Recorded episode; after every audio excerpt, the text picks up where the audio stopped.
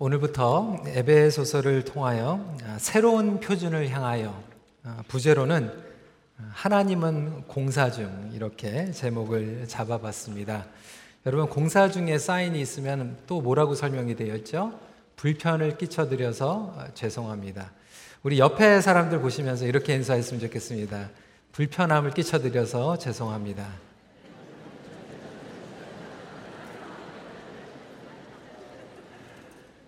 왜냐하면 하나님께서 우리의 삶 가운데에서 지금 공사를 하고 계시기 때문에 불편함을 끼쳐드릴 수밖에 없죠. 예수님을 만나면 새로운 삶이 시작이 됩니다. 예수님과 동행하는 것은 한 번의 이벤트가 아니죠. 평생 변화받는 삶이 시작이 됩니다. 그래서 이 새로운 표준을 향하여서 변화받는 삶을 뜻하는데 영어로는 우리 EM에서는 시리즈 설교가 The New Norm이에요. 그래서 아, 이 New Norm을 어떻게 번역을 해야 될까 막 고민을 했는데 우리 좀 재치가 있는 전도사님이 이렇게 어, 번역을 하더라고요. 새로운 놈 이렇게 표현을 하더 그거는 아니고 그래서 새로운 표준을 향하여 이렇게 제목을 잡아봤습니다. 모든 성경 말씀이 그렇지만 에베소서는 삶의 변화를 가져다주는 아주 powerful한 책입니다. 마틴 로이스 존스 목사님은 이렇게 설명을 했어요. 로마서가 복음의 가장 순수한 표현이라면 에베소서는 복음을 가장 숭엄하고 가장 엄위롭게 표현한 서신이다. 종교 개혁가였던 존 칼빈이 가장 좋아했던 서신서가 바로 이 에베소서이고요. 루트 팍스터는 에베소서는 성경 중에 그랜 캐년과도 같은 책이다. 여러분 그랜 캐년 가보셨는지 모르겠어요. 놀랍죠. 뭐 크고 아주 깊고 하나님의 절묘한 그 경치가 그랜 캐년에 담겨져 있는데 이 에베소서를 읽어보면 하나님의 그 절묘한 그 뜻이 어, 이곳에 다 담겨져 있습니다. 그런 의미에서 저희들이 기대를 하고 이 말씀을 같이 공부하기를 원합니다. 이 에베소서의 목적과 배경은 여러분들 들어보셨을 거예요. 성경 공부를 좀 해보신 분들은 에베소서 그러면 이렇게 기준을 내립니다. 아, 교회론에 대한 거다. 교회에 대해서 성경 공부를 하려면 에베소서를 읽어야 된다. 하지만 그거보다 사실상 에베소서는 더 포괄적인 주제들을 담고 있음을 기억해야만 합니다. 교회론만이 아니라 구원받은 성도들의 변화에 총체적인 실제를 다루고 있는 책이 바로 이 에베소서입니다. 사도 바울이 이 서신서를 썼던 1세기 중엽 에베소는 소아시아의 서부에서 가장 중요한 도시로 알려져 있습니다. 정치적으로, 경제적으로, 종교적으로 중심지였죠. 정치적으로는 아시아의 총독이 대부분의 직무를 이 에베소에서 거주하면서 집행을 했다라고 설명하고 있습니다. 경제적으로는 이 에베소가 항해 선박들의 첫 통관 항만이었고 주요 무역로들이 만나는 곳이었습니다. 그러니까 trading city였죠. 그리고 종교적으로는 당시에 다산의 여신 다이애나에게 바쳐진 거대한 신전을 자랑하고 있었던 도시였습니다. 그런데 이 여신 다이애나는 성적으로 물러난, 물란한 그러한 여신이었습니다. 그래서 에베소에는 당시에 도덕적으로 심각한 윤리적인 문제와 도전들에 직면하고 있었습니다. 마치 우리가 살고 있는 토론토와 비슷한 그런 분위기의 도시였던 것 같아요. 경제적으로, 정치적으로 중심지였지만 성적으로도 문란한 그러한 도시에 우리가 살아가고 있습니다. 그러면서 이 에베소에서 신앙생활을 하고 있는 사람들이 교리적으로는 예수 그리스도에 대해서 알고 있었지만 그들의 삶은 너무나도 유혹들이 많은 아, 그러한 아, 문제 가운데에서 살아가고 있었다고 하는 것이죠. 예수를 믿는다고 고백은 하지만 그들의 삶 가운데에서 변화가 일어나는 것은 결코 쉬운 것이 않았습니다. 여러분, 우리의 삶 가운데서도 마찬가지 아닙니까? 우리가 예수님을 믿는다고 고백하지만 정말 여러분들의 삶이 얼마만큼 변하고 있습니까? 어떠한 충격적인 계기와 사건들이 일어났는데도 불구하고 사실상 그것을 통하여서 하나님께서 역사하시는데도 우리 삶이 변하는 것은 그렇게 쉽지가 않아요. 저희 교회가 2년 반 동안 엄청난 사건이 있었고 하나님께서 놀라운 간증을 부어주시는데도 불구하고 그런데도 보면 하나님을 불신하는 사람들은 여전히 불신하고 부정적인 사람들은 여전히 부정하고 그러한 우리의 삶 가운데에서 우리의 믿음과 이 기질이 바뀌는 것은 결코 쉬운 것이 아닙니다. 그렇다면 여러분 우리가 신앙생활을 하면서 정말로 변화가 가능할까요? 물론 변화는 가능합니다. 우리의 힘으로 하는 것은 아니고 하나님의 성령의 능력과 말씀의 능력으로 우리의 삶 가운데서 변화가 일어남을 믿으시길 바랍니다. 근데 이 성령의 능력과 말씀의 능력으로 변화받는다라고 하는 것이 맞는 말인데도 불구하고 좀 피상적일 때가 많이 있어요. 좀 구름 잡는 것 같이 말씀 읽으면 변화받는다라고 하고 성령 충만 받으면 변화받는다라고 하는데 상당히 피성적으로 느껴질 때가 있다라고 하는 것이죠. 그렇다면 정말로 우리의 삶 가운데 변화는 어떻게 일어나는가? 오늘 첫 번째 말씀 들어가는 말로 새로운 변화는 정체성의 변화를 통하여 시작됩니다. 진정한 변화는 단순한 행위의 변화가 아니라 총체적인 변화이기 때문에 그렇습니다. 총체적인 변화는 뿌리에서부터 오는 변화입니다. 뿌리에서부터 오는 변화가 정체성의 변화라고 하는 것이죠. 내가 누군지, 내가 어떠한 존재인지 바로 깨닫지 못하기 때문에 위기와 고난이 찾아오면 우리의 믿음이 흔들릴 수밖에 없다라고 하는 거예요. 하나님을 원망하고 하나님을 의심하고 하나님이 안 계신 것 같이 그렇게 시험에 자꾸 빠지는 이유가 내가 누구인지 정체성을 바로 모르기 때문에 일어나게 된다라고 하는 것입니다. 오늘날 많은 분들이 대한민국을 염려하고 있습니다. 신문에도 보고 여러 가지 정치적인 사설들을 읽어보는데, 물론 그 지방과 여러 정체 색깔의 그 갈등 가운데 있지만 가장 그곳에서 나오는 그 핵심은 뭐냐면 국가의 이념적인 정체성이 무너졌다라고 하는 거예요. 국가의 이념적인 정체성이 무너지다 보니까 갈등이 일어나도 이것을 해소할 수 있는 길이 없는 거예요. 나라만이 아닙니다. 여러분, 오늘날 살아가고 있는 우리 자녀들이 이 정체성에 대한 확실한 그 확신을 가지고 있지 못하는 자녀들이 많이 있습니다. 학교에 가가지고도요, 내가 남자인지 내가 여자인지 모르고 선생님들한테 상담을 요청을 합니다. LGBTQ 이렇게 얘기를 하면서 이제 여권도요, 남자 표시할 수 있고 여자 표시할 수 있고 중간에 undeclare 이렇게 표시할 수가 있어요. 선생님한테 선생님 제가 남자인지 여자인지 잘 몰라요. 그러면 선생님들이 그래? 그냥 중간인가 보다 이렇게 설명을 합니다. 그러니까 아이들이 지금 성별에서도 정체성 가운데에서 흔들리고 있어요. 여러분 우리 가정도 마찬가지 아닙니까? 우리 가정의 정체성이 무너지고 있어요.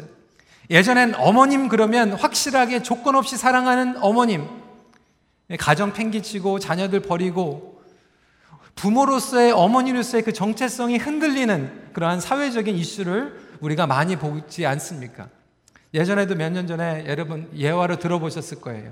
현대판 한석봉. 여러분 한석봉 얘기 들어보셨죠? 어머니가 그냥 힘들게 아이를 공부하러 이제 멀리 보내는데 한석봉이가 어머니가 그리워가지고 그것을 못 참고 집으로 돌아오니까 어머니가 엄하게 해가지고 다시 한석봉을 공부하러 보내는 그런 이야기입니다. 요즘 한석봉 얘기가 현대판으로 바뀌었죠. 한석봉이가 집에 어머니를 너무나도 보고 싶어가지고 돌아왔더니 어머니가 이렇게 얘기해요. 네가 어, 나갔다 들어왔니? 이렇게 물어보는 거예요. 자식이 나갔다가 들어왔는지도 모르는 거예요.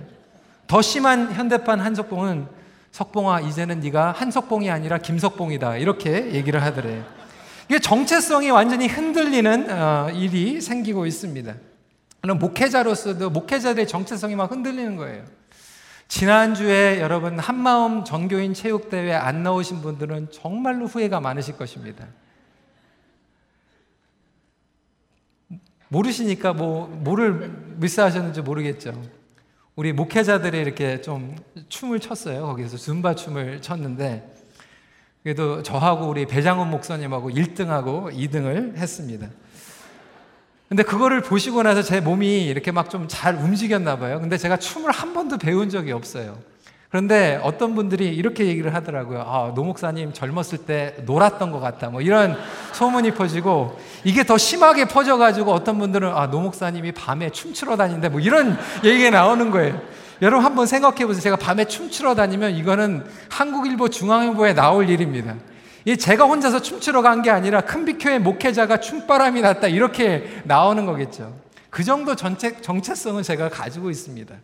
근데 여러분 우리가 부모로서의 정체성, 나라로서의 정체성, 목회자로서의 정체성이 무너지고 있어요. 하나님의 자녀로서 정체성이 무너지다 보니까 자꾸 시험에 빠지는 거예요. 정말 하나님께서 나를 사랑하시는가? 하나님 정말 나와 함께 계십니까? 이 자체가 믿음이 흔들리는 이유가 정체성이 불분명하기 때문에 그렇다라고 하는 것입니다. 여러분, 바울은요, 옥중에서 이 편지를 썼습니다. 어려운 상황 가운데서 그의 믿음은 절대로 흔들리지가 않았어요. 오히려 에베소에 있는 성도들을 도전하고 나갑니다. 왜 바울이 이렇게 확고한 믿음을 가지고 쓸 수 있었을까요? 그의 정체성이 분명했기 때문에 그렇습니다. 그러면 우리가 어떠한 존재인지 깨달을 때 새로운 변화가 일어나게 될 텐데 첫 번째로 우리가 어떤 존재인가 하나님의 택함을 받은 존재임을 깨닫게 될 때 변화가 일어납니다. 사랑하는 성도 여러분, 저와 여러분들이 이 자리에 있는 것은 하나님께서 택하셨기 때문에 있다라는 것을 반드시 믿으시기 바랍니다. 그래서 사도 바울은 오늘 본문을 통하여서 하나님의 예정론에 대해서 설명하고 있어요. 5절 말씀, 7절 말씀, 11절 말씀을 보면 하나님께서 우리를 예정하시고 선택하여 주신 우리는 택함의 자녀라고 하는 것을 계속해서 거듭해서 설명하고 있습니다. 어떤 분들은 예정론에 대해서 얘기하면 어 그러면 우리 자유 의지는 없는 겁니까? 하나님께서 우리에게 예정하시고 구원을 주신 거면 우리의 의지는 전혀 없는 겁니까? 이렇게 오해하시는 분들이 있어요. 여러분 그렇지 않습니다. 하나님께서 우리에게 자유의지를 주셨어요. 그런데 하나님께서 100% 우리에게 선택하여 주시고 예정하는 그 섭리 가운데서 우리의 자유 의지가 있는 것 이 자체가 신비로운 구원의 비밀이라고 하는 것이죠. 마치 여러분 이 성경은요, 100% 성령님의 감화 감동으로 우리에게 주어진 것입니다. 100% 성령님의 감화 감동으로 주어졌는데도 불구하고 또한 100% 사람의 성격과 기질을 통하여서 하나님께서 inspire를 주시고 우리에게 주셨다라고 하는 거예요. 예수님도 100% 신성을 가지고 우리에게 오셨는데 100% 또한 인성을 가지시고 계시다라고 하는 거죠. 마찬가지로 우리에게 주어진 구원이라고 하는 것은 100% 하나님께서 예정하시고 이루시고 성취하신 가운데에서 우리에게 주셨다라고 하는 거예요. 그 가운데에서 우리의 자유 의지도 있지만 이것이 마침 여러분 태양이 중심입니까? 지구가 중심입니까? 태양이 중심이에요? 지구가 중심이에요? 잘 모르시겠어요? 태양이 중심이죠. 당연히 태양이 중심입니다. 근데 이것을 논하는 거와 마찬가지예요. 그런데 태양이 중심인데도 불구하고 저와 여러분들은 지구에서 살고 있기 때문에 그것을 이론적으로는 알고 있지만 우리는 계속 끊임없이 우리의 중심으로 바라보게 된다라고 하는 것이죠. 마찬가지로 구원도 하나님의 관점에서 보면 100% 하나님 중심으로 우리를 선택하여 주셨는데 우리는 우리가 잘나서 하나님을 선택한 것 같고 우리가 의인이 돼서 구원을 잃은 것 같이 생각하고 그렇기 때문에 우리가 조금 잘못하면 구원을 잃어버리는 것 같이 착각하면서 살아가게 된다라고 하는 거예요. 그렇지만 성도 여러분, 구원은 조건 없는 하나님의 은혜 가운데서 저와 여러분들에게 주어졌다는 것을 확신하시길 주님의 이름으로 축원합니다. 제 친구 목사님들 중에서 몇 분들이 입양을 했어요. 요즘은 한국에서 입양하는 것이 그렇게 쉽지가 않습니다. 몇 년이 걸려요. 이 절차를 거치는 것이. 친구 목사님 한 분 중에서 아들 하나 딱 있는데 딸 아이를 입양하고 싶어가지고 몇 년이 걸려가지고 기도하고 정말 그 서류 절차를 다 까다롭게 해가지고 드디어 딸이 한국에서 와가지고 입양 수속이 마치게 되었어요. 우리 가서 이제 몇 년을 이렇게 키우면서 제가 몇 년 전에 이제 그 목사님하고 같이 얘기를 하는데 저한테 이렇게 얘기하는 거예요. 목사님, 솔직히 얘기하는데 우리 아들보다 딸이 더 예뻐요. 이렇게 얘기를 하는 거예요. 그렇게 어렵게 절차를 거치고 기도하고 기다리면서 이제 드디어 맞게 된 그 딸이 얼마나 귀한지 모르겠다라고 하는 거예요. 물론 열 손가락 깨물어 가지고 아프지 않은 손가락이 없겠지만 그 심정을 얘기하는데 조금은 이해가 될 것 같더라고요. 여러분 사람도요 몇 년 동안 기대하고 기도하고 준비해 가지고 맞으면 그렇게 예쁜데 여러분 하나님께서는 모든 것을 거시고 우리를 선택하여 주셔서 이방하여 주셨다라고 하는 거예요. 우리를 자녀 삼으셨다 하는 것입니다. 삼위일체 하나님께서 우리에게 구원 성취를 해 주셨다라고 하는 거예요. 오늘 예배소서 1장 말씀을 보면 그 구원 성취가 성부 하나님, 성자 하나님, 성령 하나님께서 합작으로 우리에게 이루신 구원이라고 얘기하고 계십니다. 어떻게 이루셨습니까? 성부 하나님은 계획하시고 성지, 성자 하나님은 성취하시고 성령 하나님은 우리가 깨닫게 하여 주신 하나님이라고 말씀하고 있어요. 이것을 좀 예화로 설명하면 완벽한 예화는 아니지만 여러분 오늘 운전하고 오셨죠? 자동차 운전하고 오셨을 거예요. 차로 설명을 하면 이거예요. 여러분 차는 분명히 누군가가 디자인을 했어요. 누가 설계를 했어요. 근데 디자인을 했다고 해서 차가 다 만들어지는 게 아니에요. 디자인을 한 것을 공장으로 넘겨야 됩니다. 그러면 공장에서는 그 디자인한 것을 가지고 만들어야 돼요. 그것으로 끝나는 것이 아니라 그 만든 차가 딜러로 가가지고 우리에게 딜리버리가 돼야지만 그 차가 우리의 것이 되는 거예요. 마찬가지로 성부 하나님께서 우리의 구원을 디자인하시고 성자 하나님 예수 그리스도께서 우리의 구원을 십자가의 구속과 부활로 성취하시고 성령 하나님께서 우리에게 다가오셔서 이 구원의 비밀을 깨닫게 하여 주심으로 그 구원이 저와 여러분들에게 주어졌다라는 것을 믿으시기 바랍니다. 그것뿐만이 아니라 성령 하나님께서 우리의 삶 가운데서 내주하여 주셔서 딱 인도장을 찍어 주시고 보증수표로 디파시트 되셔 가지고 내가 너를 개런티한다. 너는 나의 자녀다. 내가 너와 평생도록 함께 하겠다라고 약속으로 주셨다라고 하는 것입니다. 성령 하나님께서 여러분 삶 가운데 내주하고 계십니까? 우리 어르신들 성령 하나님께서 여러분 삶 가운데 내주하고 계십니까? 그러면 하나님께서 여러분들이 하나님의 자녀라고 하는 것을 보증식표 찍으신 거예요. 구원의 확신 받았습니까? 그러면 많은 분들이 아, 제가 부족해가지고 잘 모르겠어요. 제가 연약해가지고 구원 받은 것 같은데 지금은 잘 모르겠어요. 이렇게 설명하시는 분들이 있는데 하나님께서 도장 찍으시고 너는 내 거야 보증수표 주시면은 하나님의 자녀가 된 것을 믿으시길 바랍니다. 물론 우리가 모자라는 게 있어요. 죄가 있어요. 허물이 있어요. 하지만 그것은 하나님께서 책임져 주신다라고 하는 거예요. 저와 제 아내가 LA에 유학을 갔습니다. 7년 동안 공부를 하고 다 마치고 나서 이제 토론토에 돌아오게 됐어요. 토론토에 돌아오는데 7년 동안 미국에서 살다 보니까 토론토에 크레딧이 없는 거예요. 뭐 차를 살려고 해도 크레딧이 없고 집을 렌트를 하려고 그러는데 아파트 렌트도 credit이 없는 거예요. 그러니까 우리가 사인을 하려고 그러는데 우리 힘으로는 사인이 다 안 되는 거예요. 그때 뭐를 요구를 하죠? co-sign. 누가 co-sign을 해줬습니까? 부모님들이 코사인을 해주셨어요. 그 얘기는 뭐냐면 저희가 credit이 안 좋고 나중에 pay를 못 받아가지고 자동차 payment를 못 내고 rent payment를 못 내면 누가 내는 거예요? co-signer가 내는 거예요. 여러분 구원도 마찬가지입니다. 구원도 하나님께서 우리를 택하여 주셨고 우리를 자녀 삼으셨기 때문에 우리가 물론 도덕적으로 윤리적으로 종교적으로 모자라는 부분들이 있지만 그 부족한 부분들은 누가 채워 주신다라고요? 하나님께서 채워주신다는 거예요. 그것이 우리에게 주어주신 놀라운 복음의 능력이라는 거 하는 것을 믿으시길 주님의 이름으로 축원합니다. 몇 주 전에요. 저희 아, 자녀들과 어, 좀 시간을 보내면서 이 back to school 쇼핑을 갔어요. back to school 쇼핑을 가면서 이제 아이들에게 이제 용돈을 조금씩 조금씩 준 거죠. 너희들이 이제 필요한 것들이 있으니까 이 용돈 안에서 필요한 것들을 사라.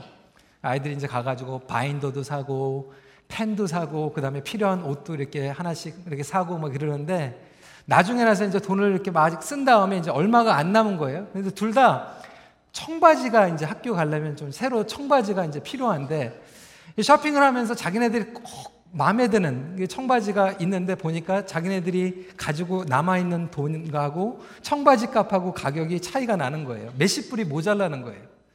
그러니까 제가 이렇게 쫙 지켜보니까 너무 그걸 사고 싶은데 들었다가 내려놓고 나중에 딴 데 갔다가 다시 와가지고 들었다가 내려놓고 막 이러는 거예요. 여러분 제가 어떻게 했을 것 같아요? 그 모자라는 거 아빠가 내줄게. 근데 아이들은 굉장히 착각하더라고. 처음부터 자기네들이 가지고 있는 그 돈이 자기네들 돈인 줄 알아요. 아니, 그거부터 제가 준 거예요. 그거 가지고 쇼핑하다가 모르는 것도 제가 채워준 거예요. 마찬가지로 여러분 구원이 그렇다라고 하는 거예요. 저와 여러분들이 잘나고 의인이 돼가지고 구원을 이루고 부족한 것들을 채우면서 살아가는 것이 아니라 처음부터 하나님께서 우리를 예정하여 주시고 선택하여 주셔서 자녀 삼으시고 성령 하나님께서 내주하여 주심으로 부족한 것들을 하나님께서 채워주신다라고 한다면 평생 동안 그 구원의 감격을 누릴 수 있는 저와 여러분들이 되시길 주님의 이름으로 축원합니다. 여러분, 우리의 결정은 부족한 게 많이 있지만 하나님의 선택과 결정에는 부족한 게 없어요. 후회도 없고 아쉬움이 없어요. 하나님은 어떠한 분이십니까? 우리를 끝까지 책임져 주시는 분이에요. 우리를 끝까지 놓지 않는 분이에요. 여러분이 어떠한 존재인지 바로 하면 안다면 나는 하나님의 택함 받은 자녀야. 이것만 알면 상황이 어려워지고 내가 부족한 부분들이 있어도 절대로 흔들리지가 않습니다. 왜 우리가 두려움 가운데 거해야 됩니까? 왜 우리가 염려 가운데서 살아가야 됩니까? 입양돼 가지고 온 그 딸을 보면서 아버지의 마음이 가장 아팠던 게 뭐냐면 이제 입양돼 가지고 이제 집에서 먹고 싶은 것도 마음대로 먹을 수 있으면 좋은데 그 먹으면서 음식이 하나씩 하나씩 그냥 없어지더래요. 나중에 보니까 그냥 주머니에다가 조금씩 조금씩 집어넣더래요. 아니, 아버지 집에서 실컷 먹고 배부르면은 나중에 또 소화시키고 또 먹으면 되는데 왜 그렇게 자기가 그냥 옆으로 챙기고 숨기려고 하고 나중에 밥을 안 주면은 어떻게든지 해결해야 된다라고 하는 아직도 고아와 같은 여러분 아직도 우리가 그렇게 살고 있지는 않습니까?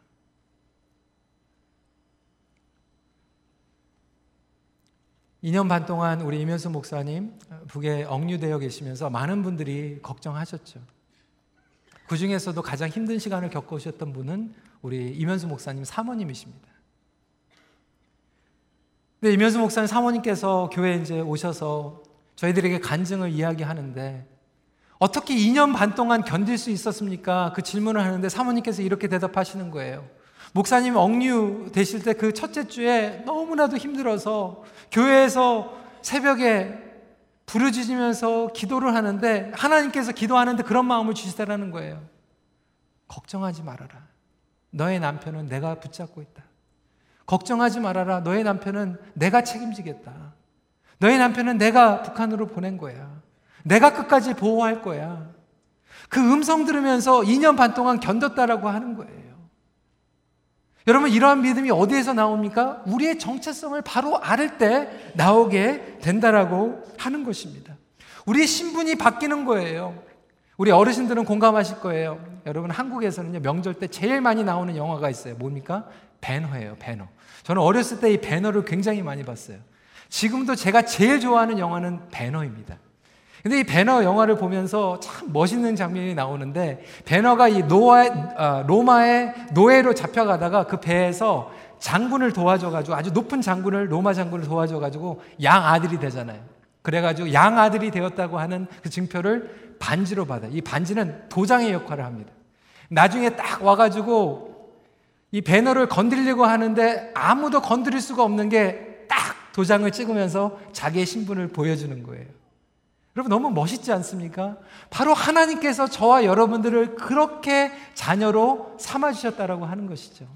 그렇다면 그 확신을 가지고 우리가 구원의 감격을 누리기를 소원합니다.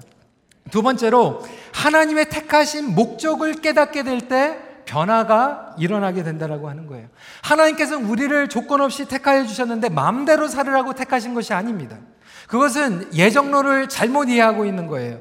찰스 버전 목사님은 이렇게 설명했습니다. 예정론을 깨닫게 될 때 우리의 영혼은 하나님 안에서 열정적 기쁨으로 불타오르게 된다. 어떤 분들은 예정론을 잘못 이해하니까 그러면 전도할 필요 없네요. 선교할 필요 없네요. 마음대로 살아도 되네요. 우월주의 가운데 살아가게 되네요. 여러분, 그렇지만 그것은 성경을 잘못 알고 있는 거예요. 우리가 하나님의 택하심을 받았다라고 하면 그 택함에 마땅한 삶을 살아가려고 우리의 자세가 바뀌게 됩니다. 찰스 스윈돌 목사님은 에베소서 강해서에서 이렇게 설명을 하고 있어요. 옛날에 영국의 빅토리아 여왕 여러분 아시죠? 빅토리아가 어렸을 때 그녀가 영국의 차기 군주라고 하는 사실을 아무도 그에게 알리지 않았다. 그것을 알면 버릇없이 오만해질까 우려했기 때문이다. 드디어 교사의 허락으로 그녀는 자신이 훗날 영국 여왕이 될 것을 알았다.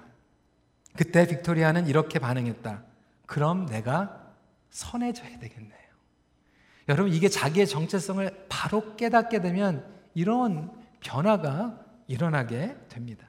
근데 하나님께서는 우리에게 그 구원의 비밀을 알려주셨다라고 하는 거예요. 우리 구절 말씀 한 목소리로 읽도록 하겠습니다. 시작. 그 뜻의 비밀을 우리에게 알리신 거죠.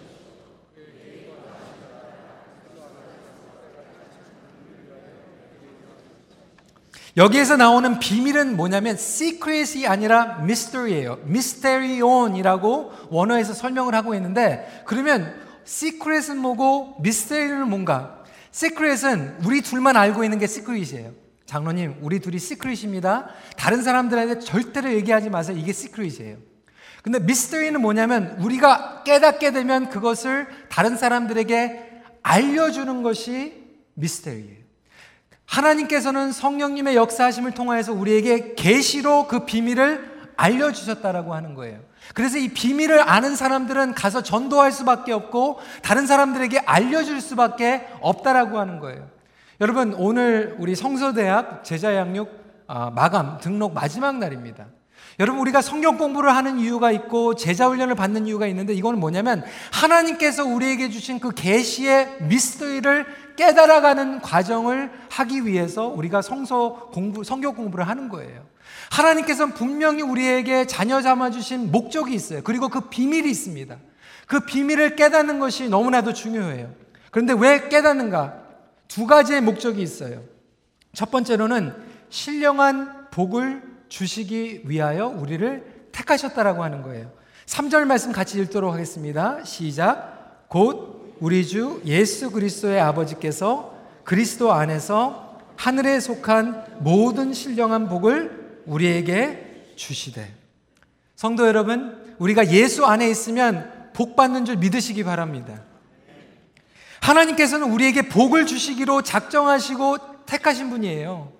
우리에게 복을 주시려고.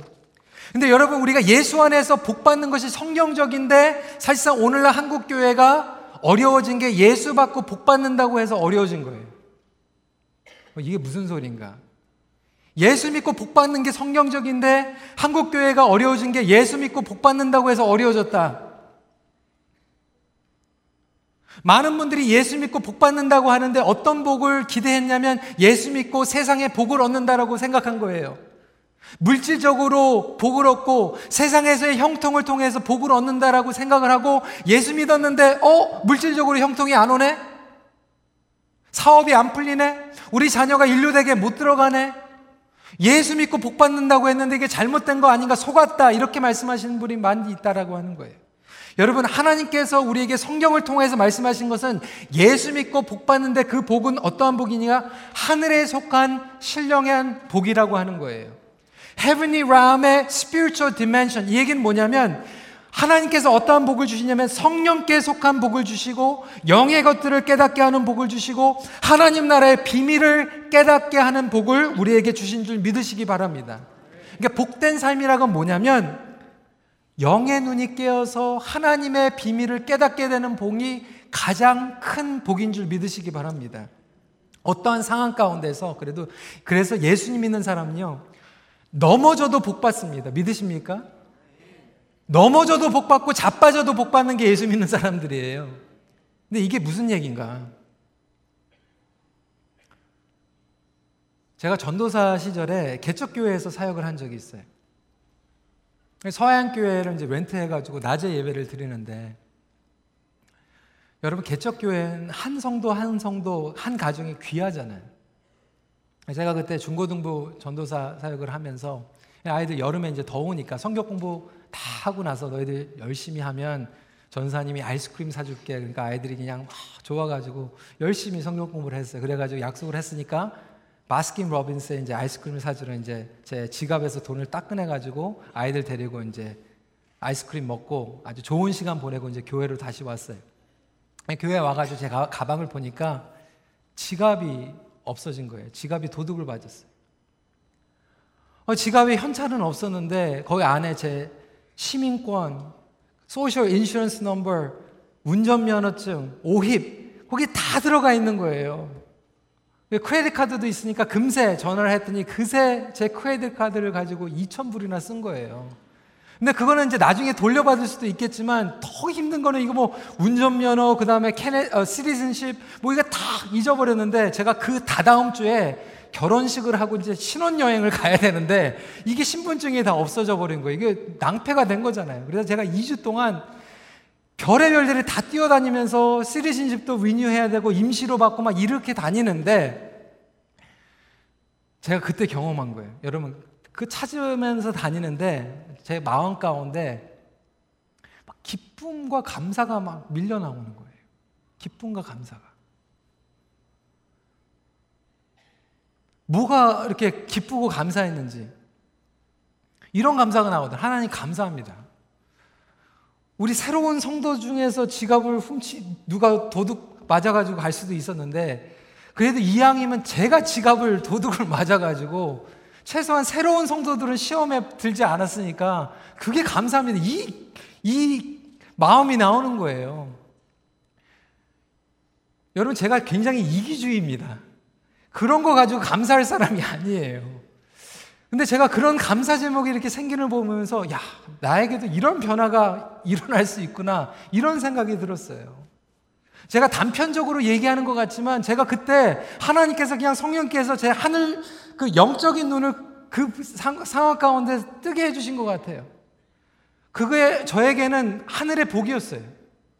지갑을 도둑 맞은 게 하늘의 복이 아니라 지갑을 도둑 맞아가지고 원망하고 불평할 수밖에 없는 상황 가운데서 감사하고 기쁨이 나오는 신령한 복을 저에게 부어주셨다라고 하는 거예요.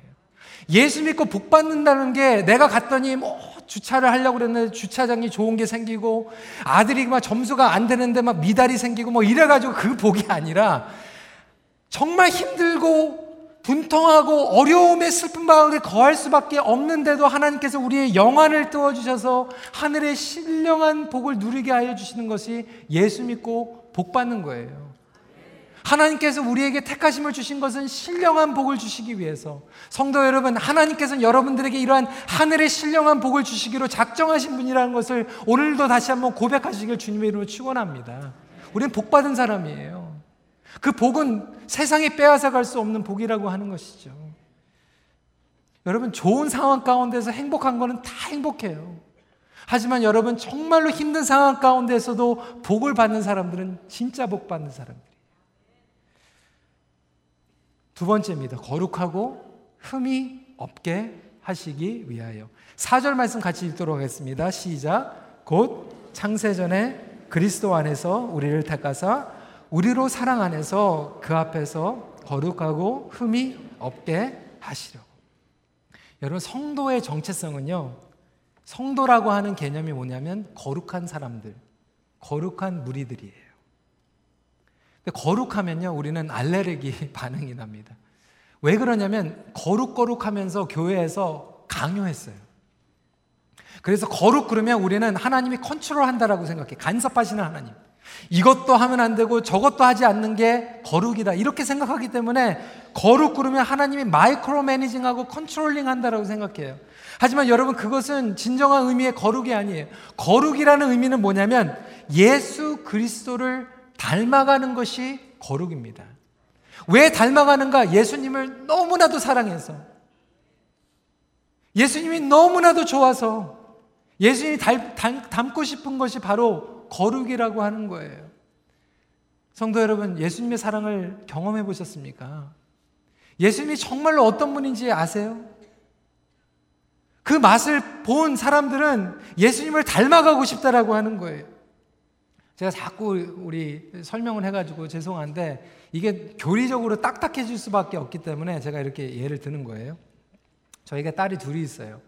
어, 첫째하고 이제 둘째가 있는데 특히 둘째를 보면 많은 분들이 아 어, 노희성 목사 붕어빵이다 이렇게 얘기를 합니다.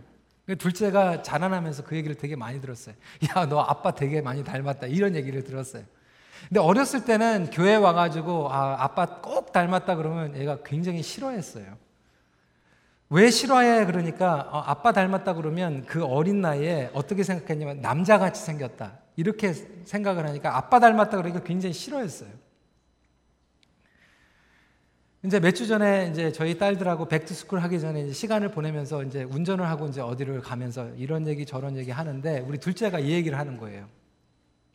언니는 엄마를 닮았고 나는 아빠를 닮았다 이렇게 얘기를 하는 거예요. 뭐그 얘기를 딱 듣고 나서 제가 저희 둘째 딸한테 그렇게 얘기를 했죠. 어, 너는 아빠 닮았다고 들으면은 좋아? 이렇게 물어봤어요. 그러니까 애가 하나도 이렇게 거짓 안 보태고 자기는 아빠 닮았다고 들으면 제일 좋대요. 제가 너무 행복했어요. 얼마 전에 우리 수잔 목사님께서 우리 여자애들 모아놓고 이렇게 물어봤대요. 나중에 커가지고 너의 아빠하고 아빠 아, 아빠 비슷한 사람하고 결혼하고 싶은 사람 손 들어보라 그러는데 몇 명이 들었는데 그 중에 저희 딸이 이렇게 손을 들었다는데 여러분 제가 그거를 들으면서 행복했을 것 같아요. 아, 아닐 것 같아요. 얼마나 행복했는지 몰라요. 저희 딸이 저를 닮았다고 하는 것을 기쁨으로 여기는데 제가 그게 저에게 영광이 되는 거예요. 저에게 자랑이 되는 거예요. 마찬가지로 저와 여러분들이 하나님의 자녀인데 세상에 나가서 세상 사람들이 봤을 때, 야, 정말 하나님 닮았구나. 예수님 닮아가고 있구나. 그 얘기를 들으면 그 자체가 하나님께 영광이 되고 하나님의 자랑이 된다라고 하는 거예요. 하나님이 우리 뭐 못 살게 굴려고 뭐 그냥 심술궂게 하려고 뭐 거룩거룩 해야 된다 막 controlling 하려고 거룩을 요구하시는 것이 아니라 하나님께서 우리에게 은혜를 베풀어 주시고 너무나도 사랑하시는데 그의 자녀들이 하나님의 사랑을 맛보고 나서 하나님 감사합니다. 하나님 없이는 살 수 없습니다. 하나님 같이 되고 싶습니다. 주님 닮고 싶어요. 주님의 성품을 알고 싶어요. 그렇게 나가는 것이 하나님께 영광이 되고 자랑이 되지 않겠습니까?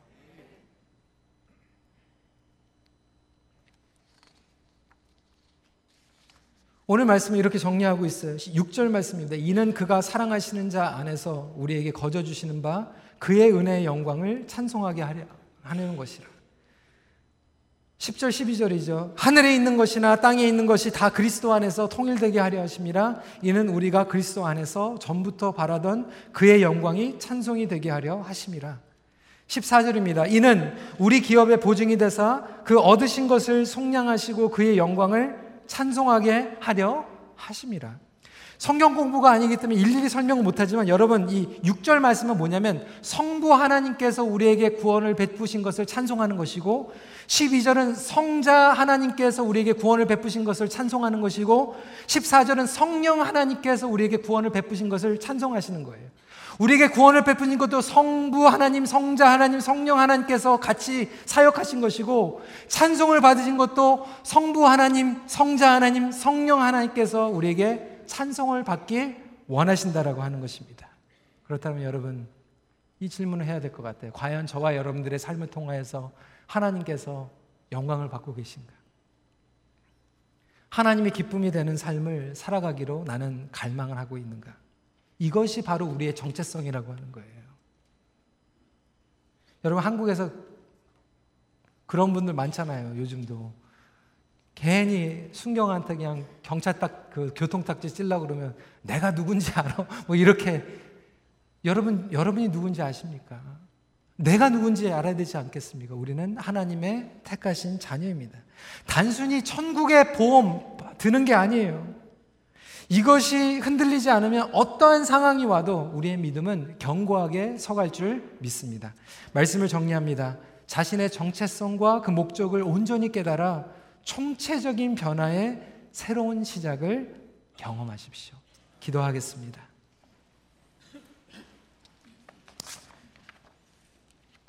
여러분 이 시간에 함께 기도하는 시간을 통하여서 특히 아직 이 구원의 확신이 있다가도 없고 자꾸 본인의 연약함과 허물 때문에 내가 정말 하나님의 자녀가 맞는가 혼동해 하시는 분들이 계실지 모르겠어요. 여러분 구원은 여러분들께서 이루는 게 아니에요. 하나님께서 여러분들을 택하시고 여러분 삶 가운데서 역사하시고 여러분들의 모자라는 것까지도 그냥 채워 주시는 거예요. 그렇다면 우리 이 시간에 하나님 앞에 감사함으로 기도했으면 좋겠어요. 하나님, 내가 하나님의 자녀됨을 감사합니다. 여러분 어려운 가운데 계세요? 여러분 믿음이 흔들리고 계세요? 하나님, 내가 누구인지 그 정체성만큼은 흔들리지 않고 이제는 굳건한 믿음을 세워나갈 수 있도록 허락하여 주시옵소서. 나는 하나님의 자녀입니다. 감사합니다. 나에게 신령한 복을 부어주심을 감사합니다. 그 복을 누리게 하여 주시옵소서. 하나님 닮아가게 하여 주시옵소서. 우리 이 시간에 함께 잠시 기도하는 시간 갖도록 하겠습니다.